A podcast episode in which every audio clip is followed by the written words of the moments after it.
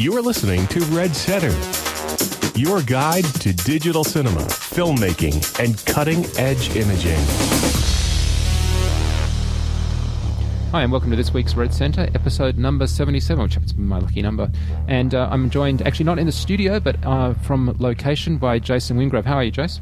I'm very well, mate. Your lucky number. Excellent. It is. Actually, all uh, three of my uh, names, my first name, my middle name, my last name, all uh, seven letters long. It has been my lifelong lucky number. But don't worry, it isn't the uh, PIN number for my ATM uh, cash out machine.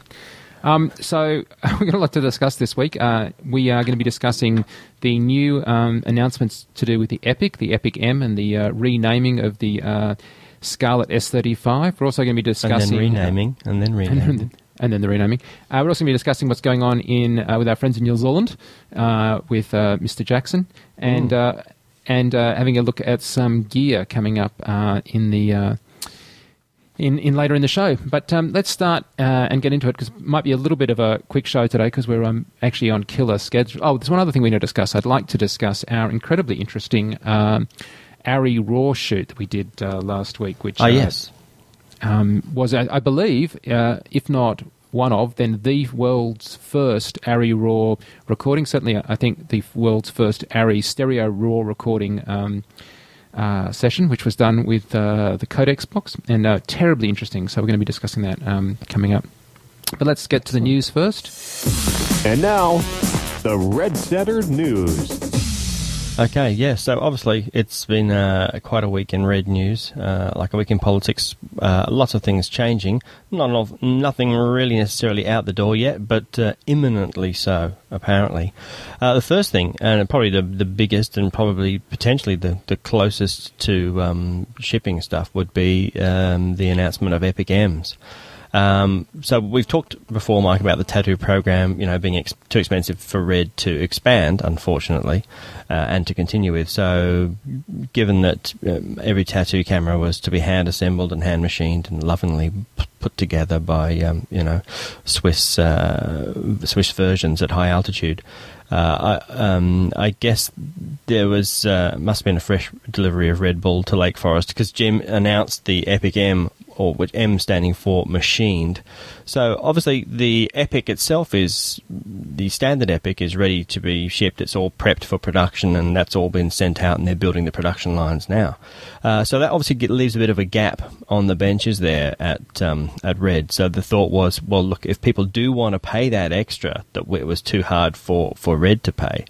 Um, you know, for uh, for extra money, you could actually have a essentially a tattoo built for you, hand machined, uh, hand hand built, and um, uh, so essentially they put together a package uh, called the Epic M, which uh, would be a hand machine, you know, an Epic M brain with a titanium PL mount, which I think was going to be an option uh, on the regular. So I just Epic. stop you there. I think I think you've just hit on one of the most confusing things about this. Uh, you just Okay. said with an Epic M brain, but I think that right there is Epic the uh, is the well, that's the landmine of the naming system that they've come up with because you've got a Red One M and MX, as in Mysterium and Mysterium X. Uh, to True. call it an Epic M.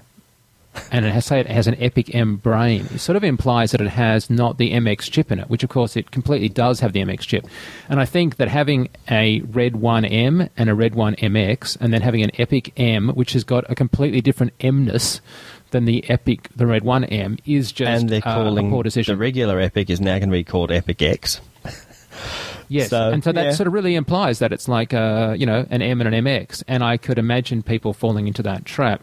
Perhaps Yeah. not the very astute, highly intellectual, and highly motivated listeners to this podcast, Of but other people no, could none of easily, them will like, be confused. Producer No, types. this is all uh, completely could, clear. By the time I yeah. finish, this will be, you know, crystal. but I do think that it's um, it's uh, a shame that they had to go with M and X, uh, though clearly there's some kind of uh, maybe Jim's lucky letter is M. Uh, as my number is seven, but anyway, go on. I'm sorry to interrupt you, but I think it is That's all right. uh, well, look, there's only going to be a hundred of them, so there's probably not a lot of uh, confusion out there in the rental or purchase sort of world, I guess. So the idea is that before the production epics ship, there's a bit of a window there where they, which they could probably get a hundred of these out the door, and I guess Jim was just flying it up the flagpole. Who was interested?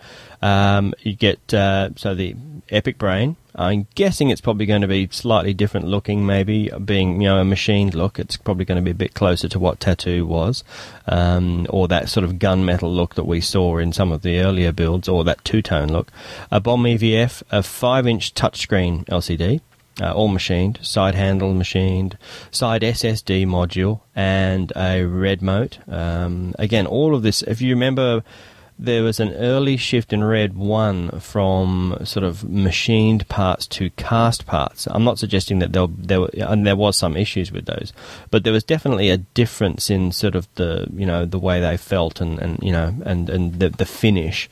I'm um, not suggesting that production epics are going to be any less than fantastic, but, you know, there was that sort of difference in sort of feel and look, um, if you're into that kind of thing um, a machined REDmote, four 128 gig SSD cards, and four batteries and a charger. And the total price was going to be 58 grand. Now, uh, obviously, Jim had, and um, everyone had sort of fully appreciated that, that the interest may then drop off there, but I reckon, I'm pretty sure they're going to have 100 orders already.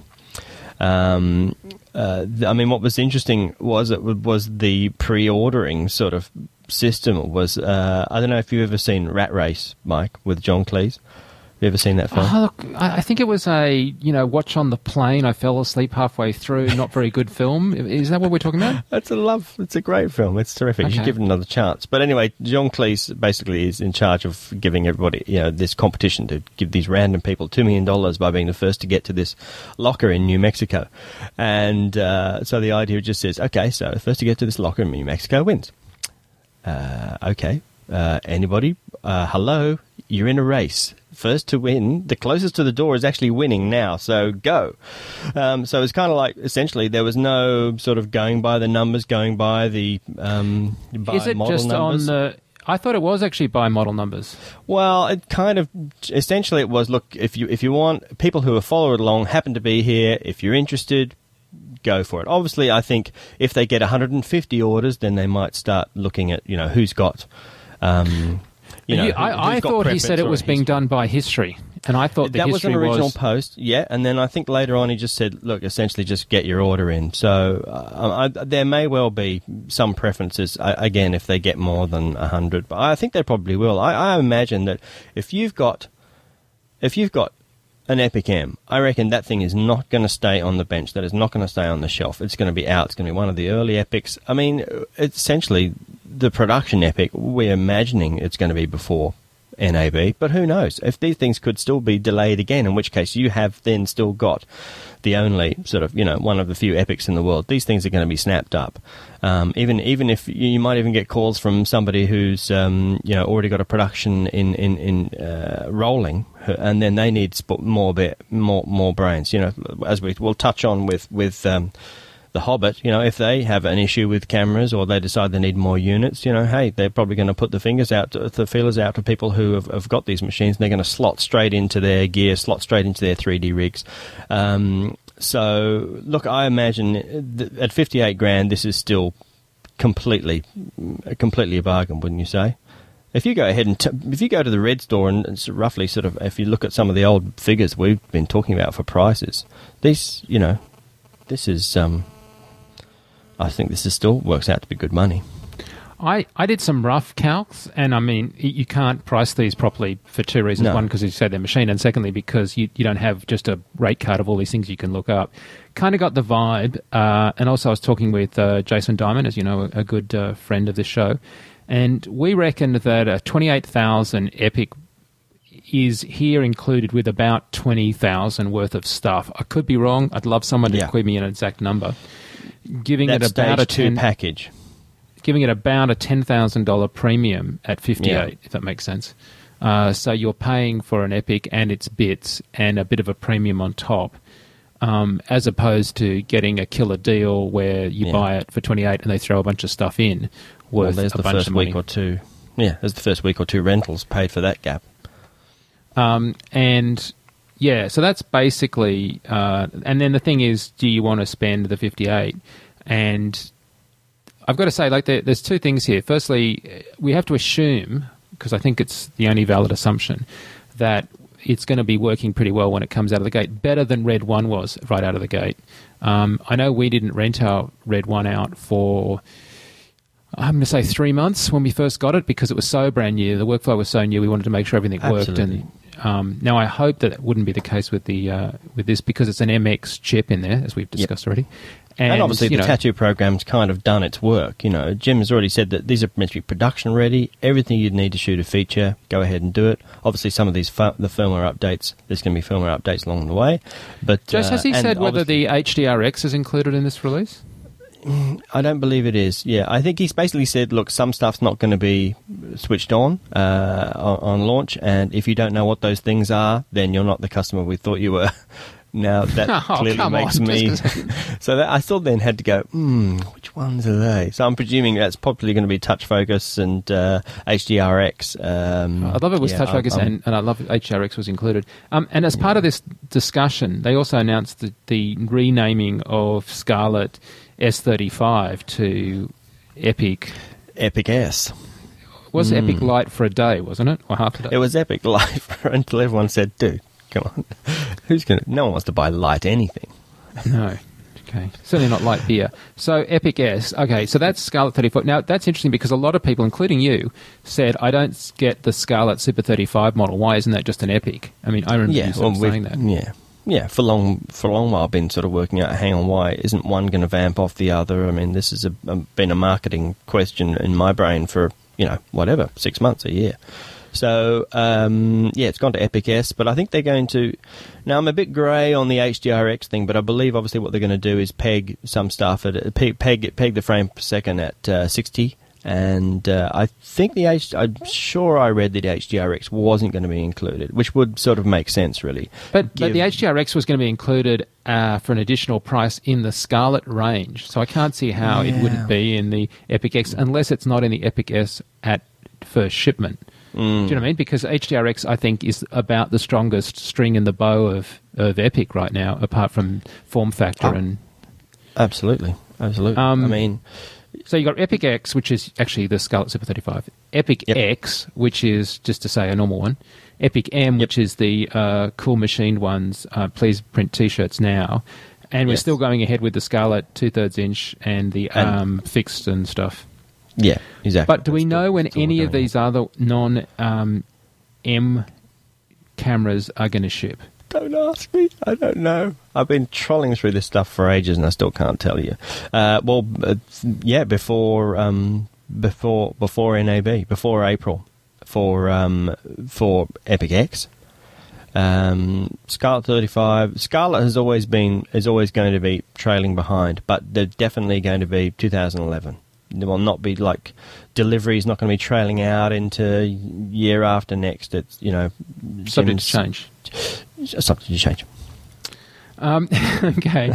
now, coupled with all of this is So the look, that's why I think the other thing. Sorry, I think that's why Epic Oh, M okay. is. You know, that is a given. That is, you put your money down, you can get it like December or January. So you know, I th- I think if you're really keen on this, just who knows what will subject to change. This is something that theoretically is on the table right now. If you want it, get it. If you're really desperate, uh, you know, uh, we know a few people already. As you say, Jason Diamond's toying with it. Uh, Mark Toia, I know, has put his money down.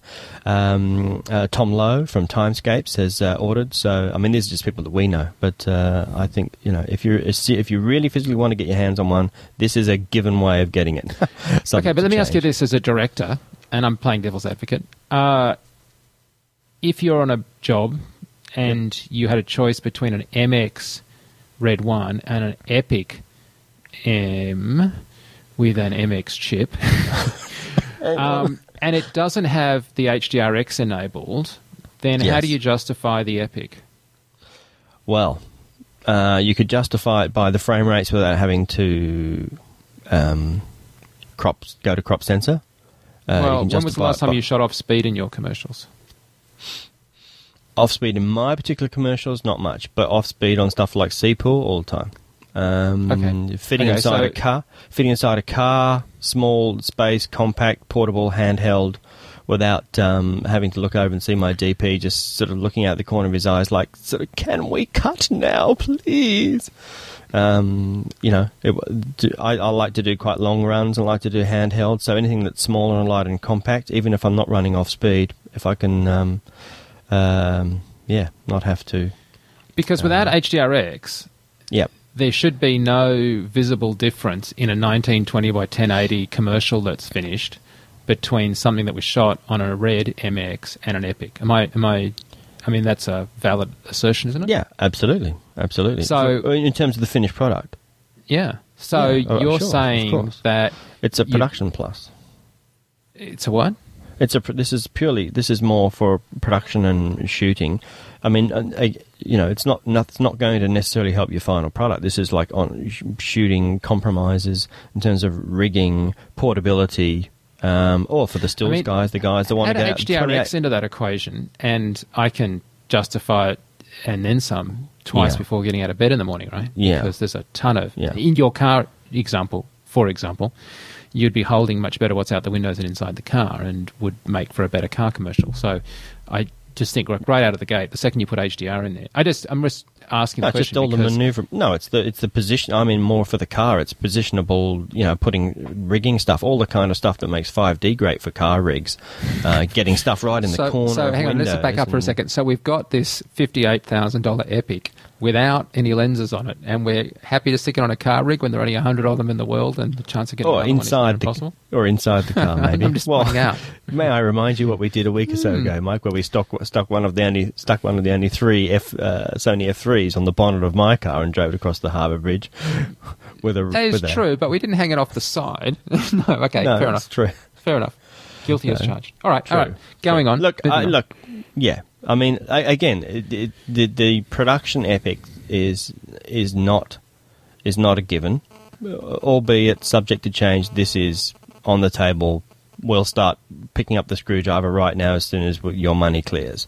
So I don't know that that's got to be worth something to somebody. If you can start renting something now and paying it off and get in the door first, um, uh, you know, people people will pay for that, even even if it is just wank factor. There's going to be people who also who want to want to get it on their set just just because. And as I say, lightweight, small, you know, compact. Strip it down to something really really minimal. Car rigs, shoulder, handheld, overcranking without having to crop. Plenty of plenty of reasons. the one, the one really obvious one for me is stereo because this will be stereo enabled at uh, at M At build launch? stage. Right, And if you're trying to do a stereo shoot, then having Yes. two epics is a huge plus because there's just the physical weight and size of the red ones versus the epics. It would make Yeah. uh, immense sense. Um, uh, and and and that dovetails well into the news posted on the new news section of the Red One uh, Red.com Red site about uh, our friends in New Zealand um, and Yes. Peter Jackson. Yeah, absolutely. So, I mean, obviously, we have sort of kind of mentioned this before, but uh, obviously, it's officially confirmed now that um, that uh, Peter Jackson will be shooting The Hobbit with with Epic and will be shooting stereo. Uh, what was pretty impressive or quite amazing is that he was he's going to require 30 cameras for this. Uh, obviously, two for each rig. Um, but uh, and obviously he'll have effects. I guess he'll have miniature unit, all that sort of stuff like they would have done, like they did for the last for the last show. Um, Though, but- just just point out that stereo miniatures is actually a really interesting topic Hmm, because the one thing that stereo gives you is a sense of scale. really. Yes. Just thought I'd So sorry. okay then. Well done. Just okay. Micro rat hole for a moment. Then does it actually physically work? If you increase your interocular, are you making yeah, you just have to pretend that it's it's different. Bec- well, yeah, No. because you, you need to shoot it. It's the exact opposite of shooting uh, natural landscape and making it look like a diorama. Um, You have to have a where you would micro have- interocular. where you would have a lot of separation on something that was six feet away. You have to have virtually none because it's as if you're shooting Yes. something that's um, a mile away. But anyway, yeah, it's just a. It just if you're you know you're a miniature guy and you're used to that equation about you know you scale water and blah blah by the frame Mm. rate invert square but yeah. Well that just changes a lot when you do stereo. I I personally don't have any doubt that Weta can pull it off. They're totally able to do it. But what I'm saying is it's just going to be an interesting um, thing because you know for example in the first Lord of the Rings they had that great in camera move the camera around and uh, force perspective. Not going to work so well with stereo Right. Yes. yes. One eye can see. Uh, yes. See the perfectly, and the other one yes. goes, "Hang on a second. Anyway, Uh, that's it's fine. I that's mean, saying, no, I'd say there's- there's, a lot of CGI, CGI water under the bridge at Weta since uh, the last ones, and there's probably going to be a Oh, lot more. They uh, can totally a lot do more it. of that, just, a lot less miniature. It's just a shame. It'll stop a lot of the old school techniques. I mean, a forced Yeah. perspective painting does not work in stereo, the Yeah. way that a forced perspective painting works in, um, you know, in a single eye, which is totally fine. And I think that there will be no one keener to see The Hobbit than I. I, I think it'll be Mm. terrific. But I'm just pointing out that it will actually introduce a whole lot of really interesting aspects to those that are keeping score on the uh, Lord of the Rings trilogy and Hobbit uh, films. Um, Interest, interesting as to why, not that necessarily this is why it's come about, but but uh, the Hobbit is is Jim's favourite book. He says so. That's an interesting sort of link there. Not that that's why he would be uh, working to make this this this project happen, but uh, it's just you know it's just another little interesting aside that he's going to love to see. Obviously, this thing's not going to come out till you know 2012 for the first for the first film, but uh, Now, the director that was going to do this moved on, right? The The Hobbit, and obviously Peter Jackson's now directing, but his DOP Yeah, right. is still going to. The DOP from Pan's Labyrinth is still doing the cinematography, right? Am I right in thinking? Right. So the Pan's Labyrinth. So the, okay. So just backing up for a minute, uh, what I had originally presumed it was to be Andrew Lesnie, Lesnie who'd done the original uh, Yeah. Lord of the Rings trilogy, Academy Awards, won Academy Awards for it, would be doing it, and I was quite Well, surprised to see Guillermo Navarro. DOP God. Yeah. Yeah, Andrew absolutely. Lesnie, we're not worthy. Yeah. No, we're not worthy. Who? Uh, so no, Guillermo Navarro, who's now uh, shooting it. Uh, so he was originally slated to do it when um, I forget forget his name. The uh, director of Pan's Labyrinth was going to do Hal Hobbit. Is that right? Uh, yeah, I think that. I mean, like I, I have no idea. There's, I have no inside knowledge. I presume that it's just because Andrew Lesnie uh, was otherwise booked, and that um, you know, obviously from the work on Pan's Labyrinth, that uh, uh, sorry, not from the work on Pan's when they were doing the pre-production on a Hobbit, and it got delayed. Um, that because El Del Toro was Del um, Toro. Yeah, uh, worked obviously and the two. closely to in, in New Zealand for a long time in uh, New Zealand, and so presumably Right. he brought him in as a DOP when they were doing preparation work, and then Gotcha. Del Toro's moved on, and his DOP said, "Well, you know, I'm happy to stay on because I think it's all I'll for the to make my life's earnings in three years. well, but I think also it, it's a from what I can understand from everything I've read and heard on the back channels, it's a very friendly all round kind of deal. It's not as if there is any falling outs, bitchiness, or Sure. nastiness inside the uh, Hobbit camp. There may be some stuff with the studios, but I mean, as Yeah. far as all of these people go, there's not like uh, Del Toro walked off in a huff or anything. So I'm sure it's Yeah. all good. Uh. Why Andrew Lesnie's not doing it, I don't know. But you know, for all we know, Andrew Lesnie's booked on some other mega thing and, and not able to do it. Look, it's another long-term thing. It's a massive relocation to a country you don't, you know, you don't live in. Uh, the whole family thing, it's a major life thing. You know, uh, uh, putting yourself on a picture like this. Not that anybody I know would really turn it down, but it's, you know, there's some major uh, life changes to, that go along with it because it's, you know, it's uh, it's it's a long chunk of your life, and you may not want to do it a second time around. Navarro actually did, I think, The Long Kiss Goodnight. Is that right? Yeah, which I haven't seen, but Oh, really? Because I was um, going to say it's astonishingly good film, um, even though, you know, uh, it wasn't sort of a big box office success. I think it, I just, I personally just liked it a lot. Um, and interestingly, and I think it might also- get loud, which is yeah. Is that what you're I think he say? also did. No, though that was a sensationally great film. No, I was going to Mm. say he also did. Uh, I think uh, some of the Spy Kids stuff, which I don't know if that was the stereo stuff or not for Spy Kids. Yes, yes, he's a bit of a collaborator with. Um, he obviously did Hellboy, and Yeah. yeah. it might get loud. By the way, just complete aside, nothing to do with anything. But if you uh, just even vaguely ever once bought a copy of the NME, you need to go and watch. It might get loud. oh, Um, even if you didn't, it- it, just it's just an out, it's just outstanding from the first. it doesn't get any better of- than that. Yeah. It is amazing. Yeah. amazing. It is a documentary. sensational piece of documentary filmmaking, and it is not what you expect it to be. It's not a um, compile of why this guy's a guitar god. It's uh, just an extraordinarily well-made film from the guys that made um, uh, the um, Earth documentary with uh, the vice president. What was it called? You know, um, Oh right, uh, Un- Inconvenient Truth. Inconvenient Truth. Yeah, Right, but I've heard those guys talking, like and yeah. uh, obviously, um, this is a super rat hole. But yeah, just a, a really well shot, well made documentary that is interesting to watch. Um, I have now watched it several times, and even the outtakes are brilliant. Oh, I Anyway, haven't done um, okay, Cool. so uh, okay, so There's not a lot, a ton of other news outside of uh, the Red World, I must say. Well, no, not really. I mean, there's some stuff that's been appearing um, with the uh, D7000, the Nikon, and I really want to get my hands on one. I haven't been able to get my hands on one so far. I don't know about you, but um, No, no, not at all. Not at increasingly getting itchy to film with that. It does seem like it's uh, solved a lot of problems. I saw some. Did you see this uh, clip that was shot at the show? Somebody put a card in one and tried to do a rolling shutter test, and um, all. looked yeah. pretty good.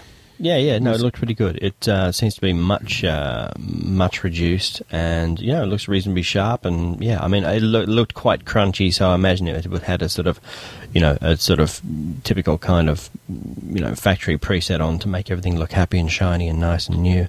But uh, it, uh, yeah, I mean, you could could already tell that uh, a lot of the stuff that we've sort of derided, and obviously the codec changed. So uh, a lot of the stuff we derided uh, can, uh, Nikon's efforts for in the past seemed to be out the window. They they too are um, listening.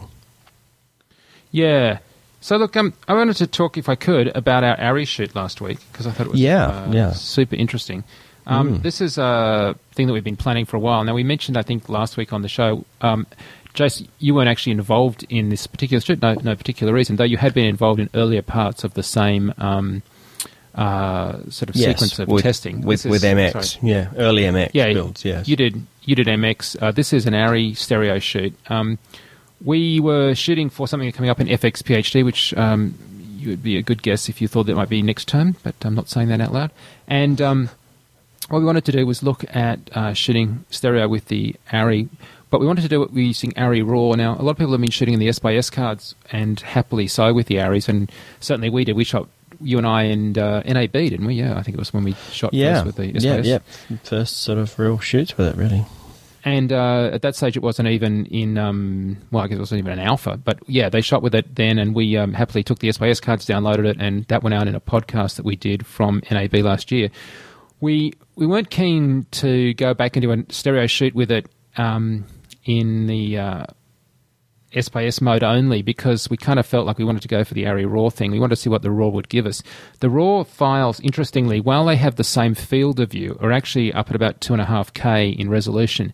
So it's not that you get for the S by S cards a cropped in 1920 by 1080. You get 1920 by 1080 down res from the 2.5K version that you record in the RAW. Now, the RAW is um, where you're going to see all of the latitude advantages that you have from this camera.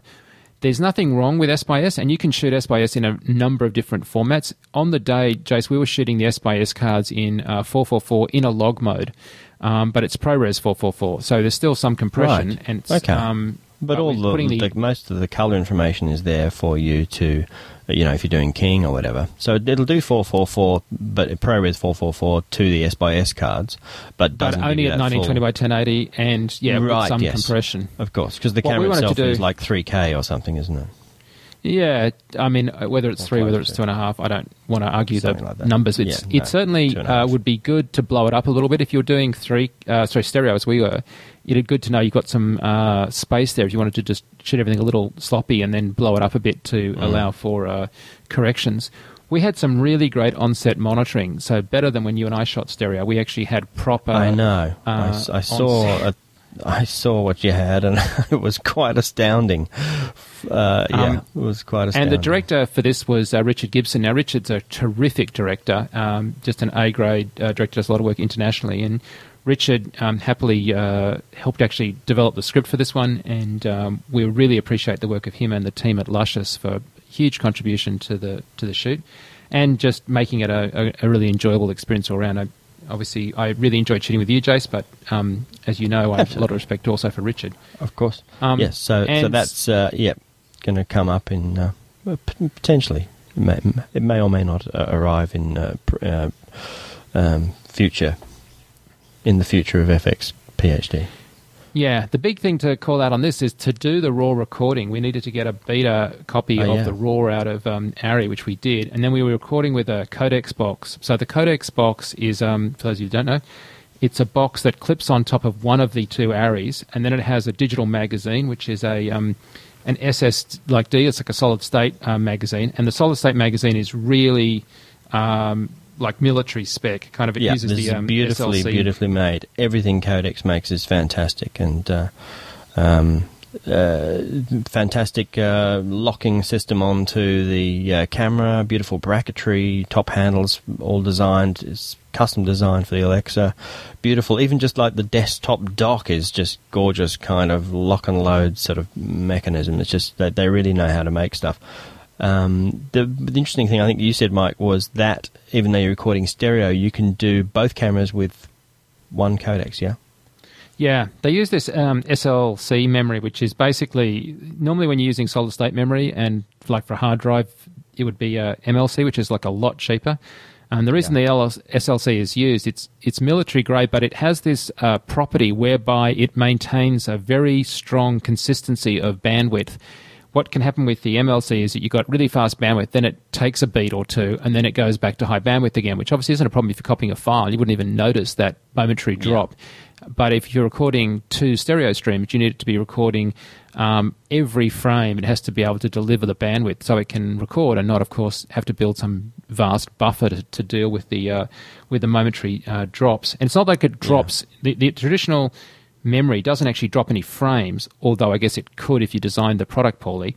But it, it's just that it doesn't maintain a consistent bandwidth um, over an extended period of time. It has these sort of momentary uh, dips where it pauses, and that pause is fine when transferring data. Shit when you're trying to record video. So that's why the codex is not cheap.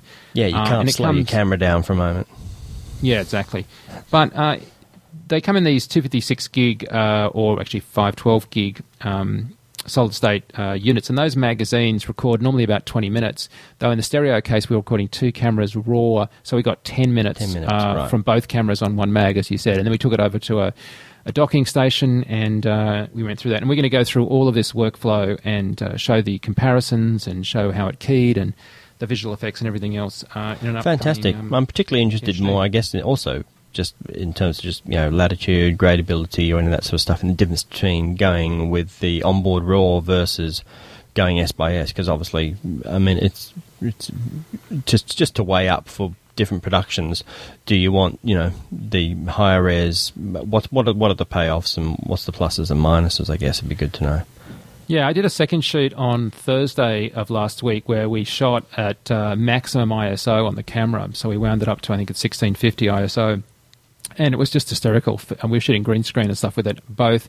That case we shot, I think, uh, without the S log to a 444, no, 422 ProRes HQ because I thought, well, that's a kind of a standard ProRes. Let's see if you up the ISO and we shot that versus um, shooting RAW, whether we'd have any noticeable uh, difference. So we did that, and so we have that comparison for green screen tests and sort of for low light tests. Obviously, on the day of the stereo shoot, we're just trying to get the best darn footage we possibly can, and Yeah, we had yeah, uh, ultra absolutely. primes on there, and it was just gorgeous. And we were shooting at Because you're doing CGI or you're doing visual effects with this footage, right? That's that's Mm-hmm. Yeah, thanks to our friends at Iloura in Melbourne who are helping with the Right. visual effects, and uh, shout out to Peter Webb, who's the VFX soup on that. Um, yeah, so look, there's a lot of really interesting stuff there, but I've got to say, very impressed with the uh, ARRI, very impressed with the Codex. Um, very impressed with the codex and what they're what they're developing. What their their whole mindset is really fantastic, and you know, and also uh, stuff they've got in the pipe. I was going to say, yeah, uh, watch this space because you'll yeah. you'll see Codex moving more and more uh, into stuff that we'll, we'll be interested in, and we're very keen to work with them more because we're impressed with the attitude. Also, it's very professional gear, and I've got to say, Jace, at the uh, at a function we had with the Australian Cinematographers Society, several, I think about four cinematographers actually commented that they thought this would just be a great standardized workflow to have something like a digital mag like that that was able to record raw Yeah. that would be the sort of standard way everyone worked and that then somebody that really knew what they were doing would give you a really good uh, transcode from the raw and there'd be a lot of consistency and codex is working on that and I, I mean that to the extent that they're actually taking in 5d footage and other things uh, so that they can put it all into the same pipe and that gets fed down and out through to um, to the rest of the post production with all the metadata because this is pulling metadata off the uh, iTech data, all off Yep. the cameras, Lens data, if you're talking 3D and you're doing CGI, it's all critical. In an XML format um, so that it's uh, human readable and all of that. So we're going to be covering a bunch more of that. And I definitely think this is a, a really interesting workflow moving forward. And it's not just for the ARRI. Um, they shot up in uh, Queensland for Narnia using Codex uh, for the um, uh, bass recording. F twenty threes, yeah. Mhm. So we'll get more Yeah. into that in uh, when we have more time in upcoming weeks. And uh, Excellent. but it was really hardcore and, and a lot of fun. And huge thanks, as I say, to Richard Gibson, hell of a nice guy, um, and Andrew, his producer from Luscious, both really, really nice guys. Really appreciated them. Um, I mean, Indeed. it's just phenomenal fun having doing that. I got to tell you, had a good time. I did. Me, thanks. Well, Jace, uh, maybe we should uh, switch to gear now and our gear section. And now, the Red Centre Gear Guide. Yeah, well, I've got a few little things. Uh, actually, the first bit, I guess, a bit of software, which I just got pinged about this morning, which is, um, I mean, I remember Lightworks. Do you remember Lightworks, the uh, uh, non-linear editing system? Absolutely. Yeah, I guess it kind of just faded away, didn't it? Really?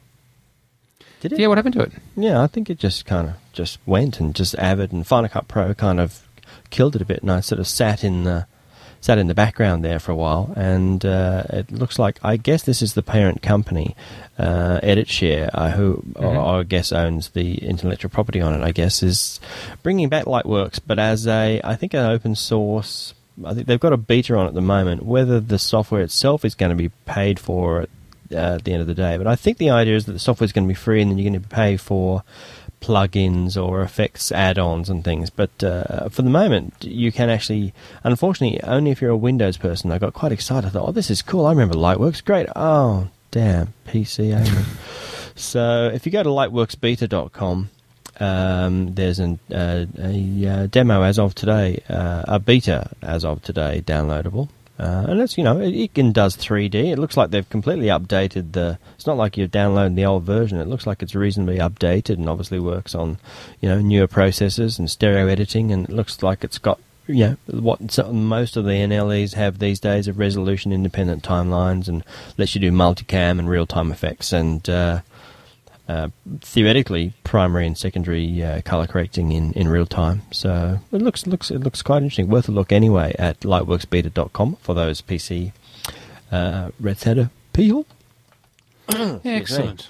Yeah. Hey, um, something else that uh, caught my eye um, was a new little monitor for, um, you know, just uh, sticking on a 5D or whatever. Um, though I haven't really investigated it, and I must admit I am now going to be completely uh, guilty of what I, I often hate, which is people commenting on a press release. But as it's only it just uh, been announced, come you, through.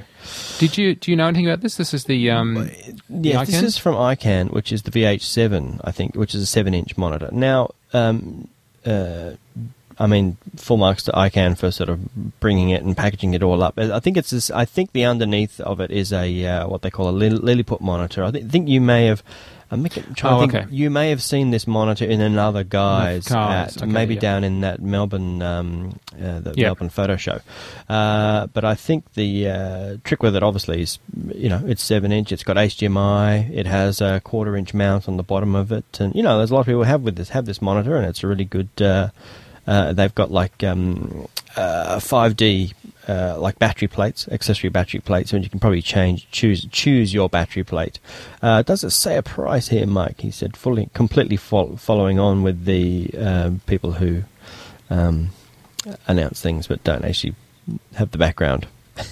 Well, I think I think that um, uh, I don't think it actually does has the price, but I do think that the reason I mentioned it is for something much more comprehensive than that, which is I wanted to flag something that David sent us um, a little while ago. Now, David uh, is um, a listener and somebody that does uh, some really good stuff, and he was interested in a discussion that we had on the SmallHD versus the Marshall HD SLR monitor. Right. And uh, I think this was in episode 72. Um, David flagged uh, that he, and again, in a, I mean, it's sort of a joking way, he described it as the uh, the monitor battle. But he's um, got a blog which is uh, endlesspicnic.com slash blog, and on that he actually posted uh, kind of a detailed comparison between the uh, monitor that I happen to have bought and the monitor that you happen to have bought. Now, I think I should point out here that we are not really into a us versus them kind of mentality. No, I'm but getting the- pretty over the this killer of that killer camera and Sure. this, this battle. And I don't think David thing. is aiming to do no, no. I think not. David is just trying to provide a, a sensible rundown. But but I actually have had emails from people saying, "Hey, would you buy the SmallHD or the Marshall uh, monitor?" Yeah, same. Um, so I thought it was uh, really worth flagging this, and also he's done what I would have done had I had the time, energy, and uh, and thought of it. Yeah.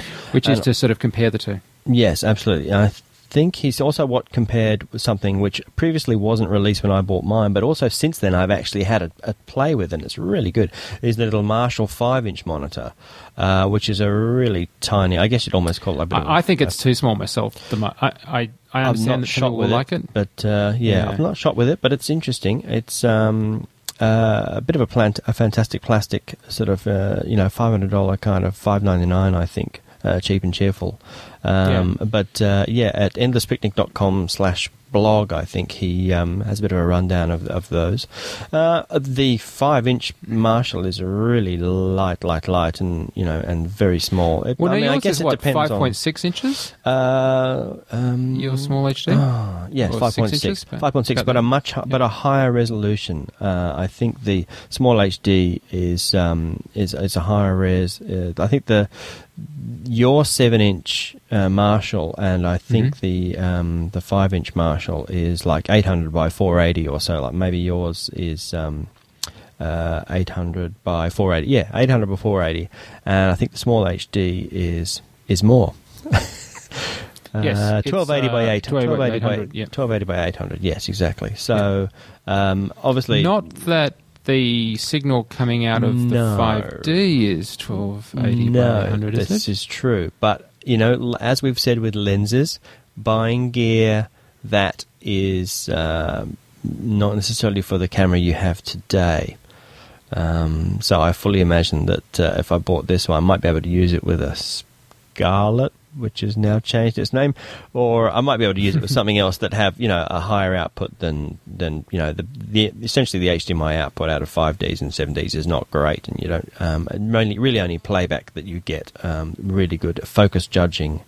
Um, so for all of these, it actually comes down to the functions of guessing focus uh, like contour and uh, peaking rather, and um, um fo- you know focus assist and stuff like that. It comes down to you know how how well the the the, the monitor handles the. Um, so you know ha- handles the signal. So there's really again there is no real winner, but it was a, it's a great you know just a good summary of someone who's yeah, really, I think really I think the thing is, hands-on. yeah, exactly. I think uh, David's done a really good summary. I honestly couldn't have done a better job in writing it up in a kind of a balanced and sensible way. So rather than even try and um, go through it, I think we should just send people to endlesspicnic.com slash blog. I'm going to thank David for emailing us about that. And, Yes, and thank you know, you. honestly, this is the kind of sensible, constructive discourse that uh, I totally applaud. You see this kind of stuff from, from Stu, you see this kind of stuff from a bunch of other people. Uh, this is what we want, just a sensible discussion about what's right, and then you can make your own choices as to uh, what kind of gear you go with. Um, and with all of it, base it on you know the cameras that you know you haven't got yet, the camera they haven't invented yet. You know, same with the gla- glass and and you know, your accessories.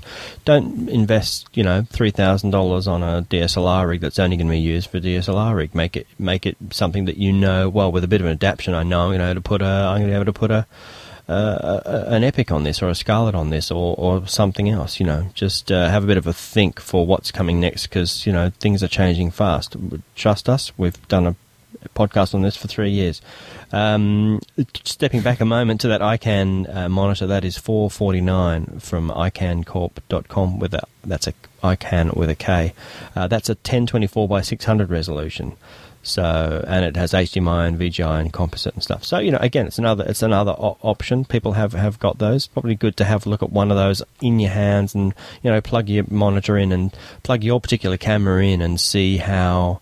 It's not just the specs. It's it's how is the off angle viewing?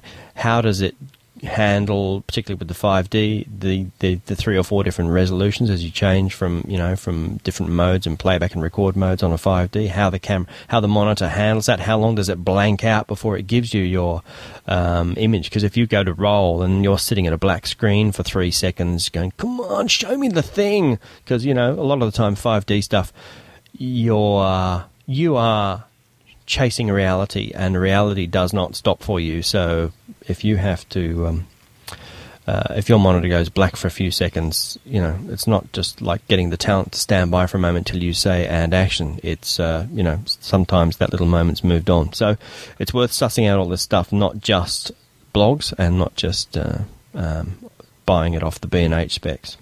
Anyway, off the soapbox. We like we like buying it off the B&H specs. We do. I particularly like buying it, particularly at the moment with the Australian dollar. It's, it's super excellent. Yeah.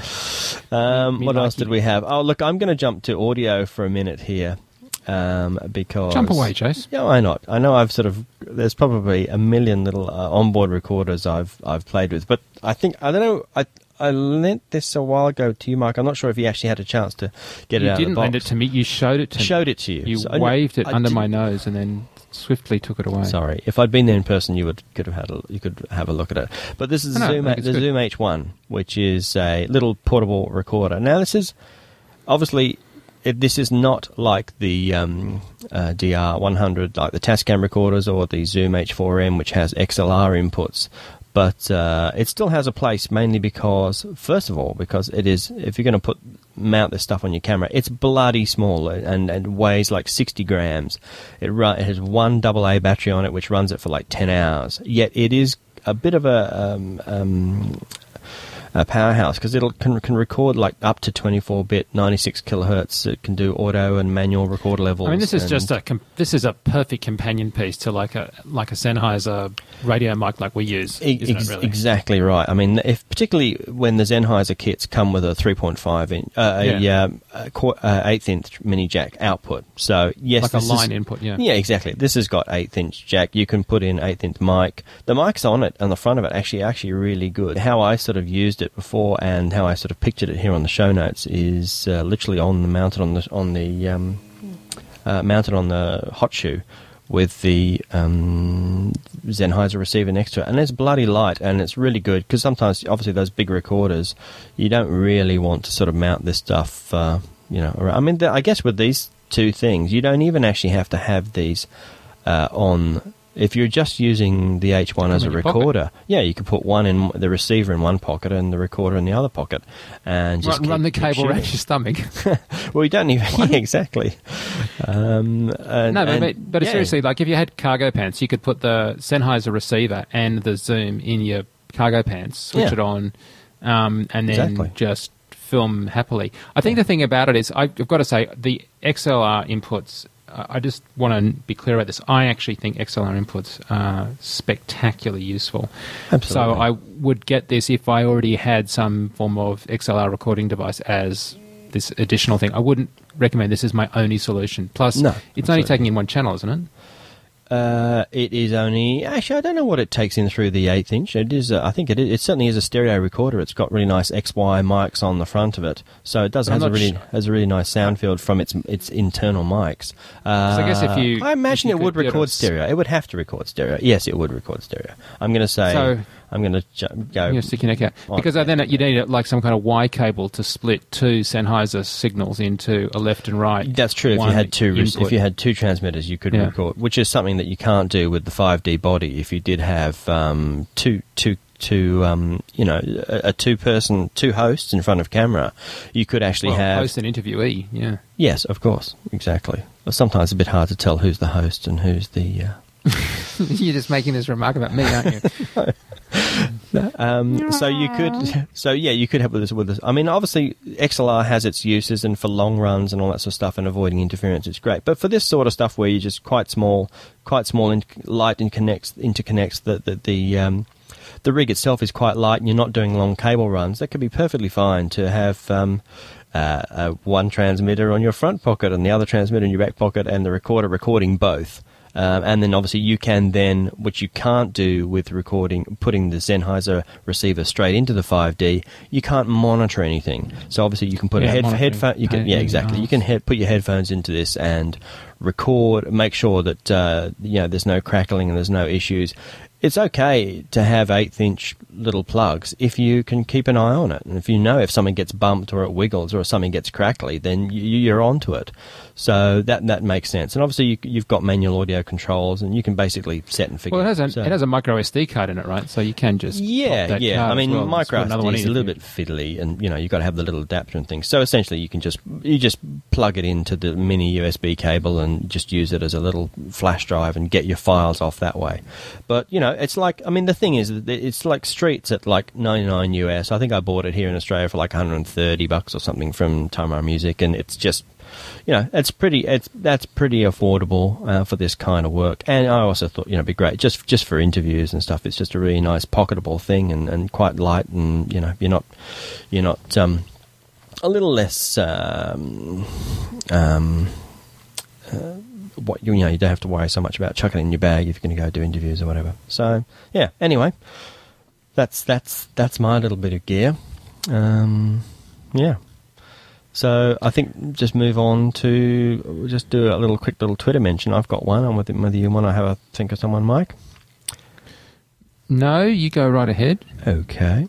Um, okay, well, I'm going to just plug Mitch Aunger, who's doing a great job at Planet 5D, which is a really great blog. He's doing some really good chat rooms. If you follow him on uh, Twitter, which is uh, twitter.com slash uh, planetmitch, uh, he'll plug whenever the, tw- the um, um, chat rooms are open or for your particular time zones or when it's best to, to log in for those time zones. And so he's he's really sort of doing a, good little thing for the, the, the community. only thing I'd say uh, yes? if I could just use this opportunity to speak to him personally through the airwaves please stop posting in your Twitter feed. Buy all your stuff from Amazon through this link please. Just you know like everyone does that. Everybody does it and if we yes, all sell it does. just you know it's true like, mm-hmm. we can't we can't buy everything from everybody. It's just like, and it just does it like like he's the only guy that's ever thought of it, right? And it's like, yeah, okay, and then that's exactly Okay. the same thing over on Bloom's blog, and exactly the same thing on. Anyway, sorry. Yep, yep, yep, indeed. I know, Indeed. I know, I know. I shouldn't complain, but um, Okay. I, I like it too. Is the the only reason that I actually haven't recommended his uh, Twitter feed earlier is because he keeps on posting those things, and I go, yeah, all right, in the box, in the penalty box for another day. Okay. Well, you don't necessarily. okay. All right. Well, look. Like anyway, it's, says, it's, it's worth- it's- yeah. Look, I mean, what he's good is he's getting some really good people in there for people to learn from. So it's little. I guess it's little getting one on one, not one on one, but you know, having people at your uh, beck and call to ask questions, and you know, there's he's getting some really good, you know, professionals from the industry in there to uh, pick their brains. So um, it's great if you're learning and picking up uh, picking up uh, ideas and, and concepts and learning new gear or software. Uh, yeah, so just just um, follow Planet Mitch, uh, twitter.com slash Planet Mitch, and I'm sure he'll back off on the Amazon spam.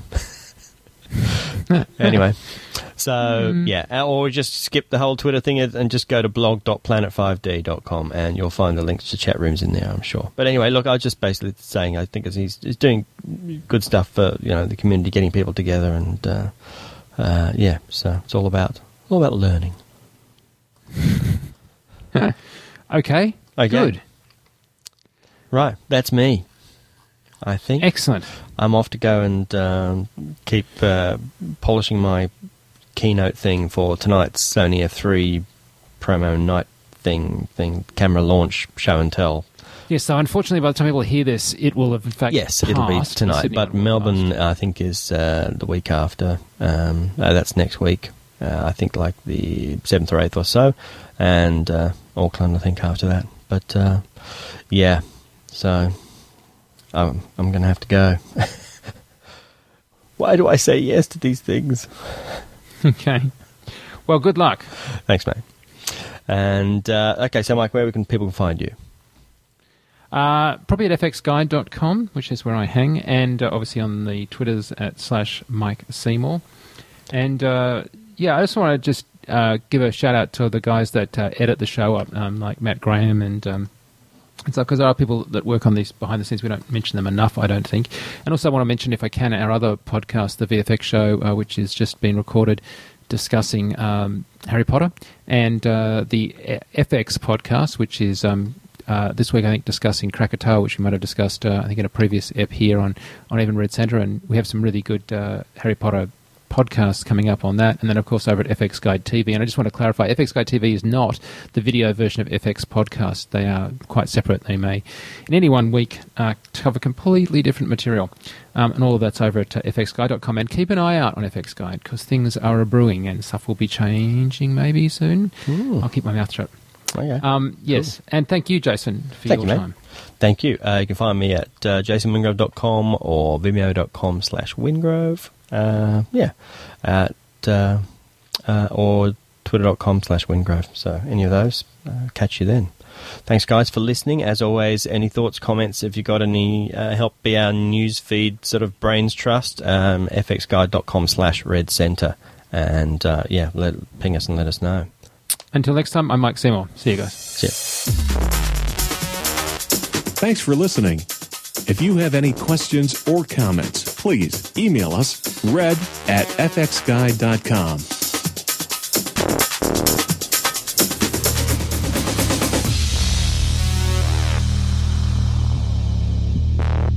Copyright 2010 FX Guide LLC.